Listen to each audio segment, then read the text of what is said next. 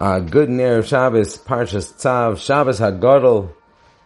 Ah, the preparations for Pesach in full swing, Baruch Hashem.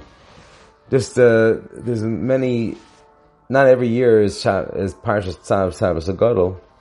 And Shabbos HaGadol is an interesting thing that it's not a specific date, it's Dafka the Shabbos.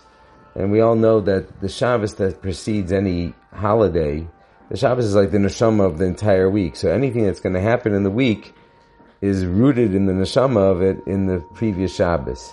So therefore, Shabbos HaGadol gives us that godless of, of that we need to become B'nei Chorim when we come out of Mitzrayim. So the preamble or preparation for Yetzirah Mitzrayim is Shabbos HaGadol.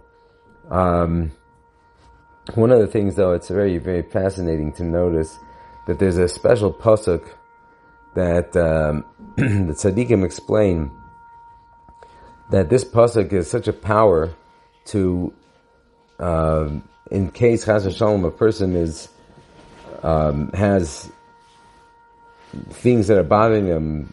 I guess I don't know if it's anxiety per se, but um, and they feel that they're not as close to HaKadosh Baruch Hu as they want to be.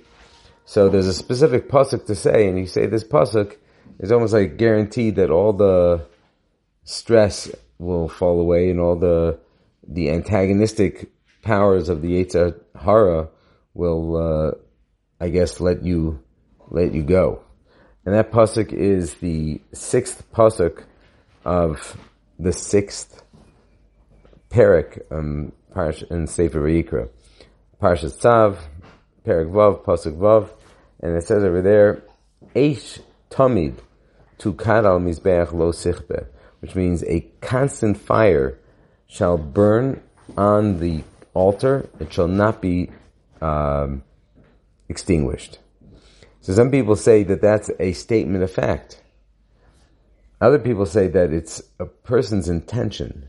If I want to have an Eish Tumid that should burn on the Mizbeach, lo sichbeh. You got to be careful not to put it out, because a lot of times there's things that we get excited about things, but then something else comes along and kind of extinguishes the fire. We have like this strong uh, wind, then our sails are blowing, and all of a sudden something flies the opposite direction, and all the wind is taken out of our sails, as they say.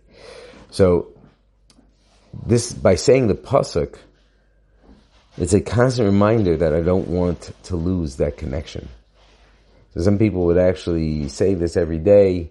Some people would put up, you know, look at it and remind themselves of this, and it would be a tremendous segula that the yontav that we're about to have of Pesach, we don't want it to be, uh, some people, uh, as yontav is ending, it says, how, you know, how was your Pesach?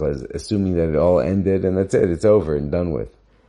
The idea is that Pesach should be, how how is your Pesach affecting you? How is Pesach working? Because Pesach is not supposed to be a something that turns on and turns off. It's supposed to be that boosts us up to the next level, and we're gaining new levels. So just a small shot, uh, thought that I just wanted to share, that the godless that we want to have is just like when we grow and we become gedolim, we become mature, we become Bar Mitzvah, Bat Mitzvah, and hopefully you're not confused about which one. Uh, but uh, when you become a Bar or a Bat Mitzvah, and you are now a full-fledged adult, it doesn't mean that the growing has stopped. You re- retain the level you've gone to. That's the growth that we want. So Shabbos HaGadol is supposed to remind us that the godless that we want to have is just like when we age, hopefully we won't revert. And it wasn't a short-lived thing. It's something that lasts.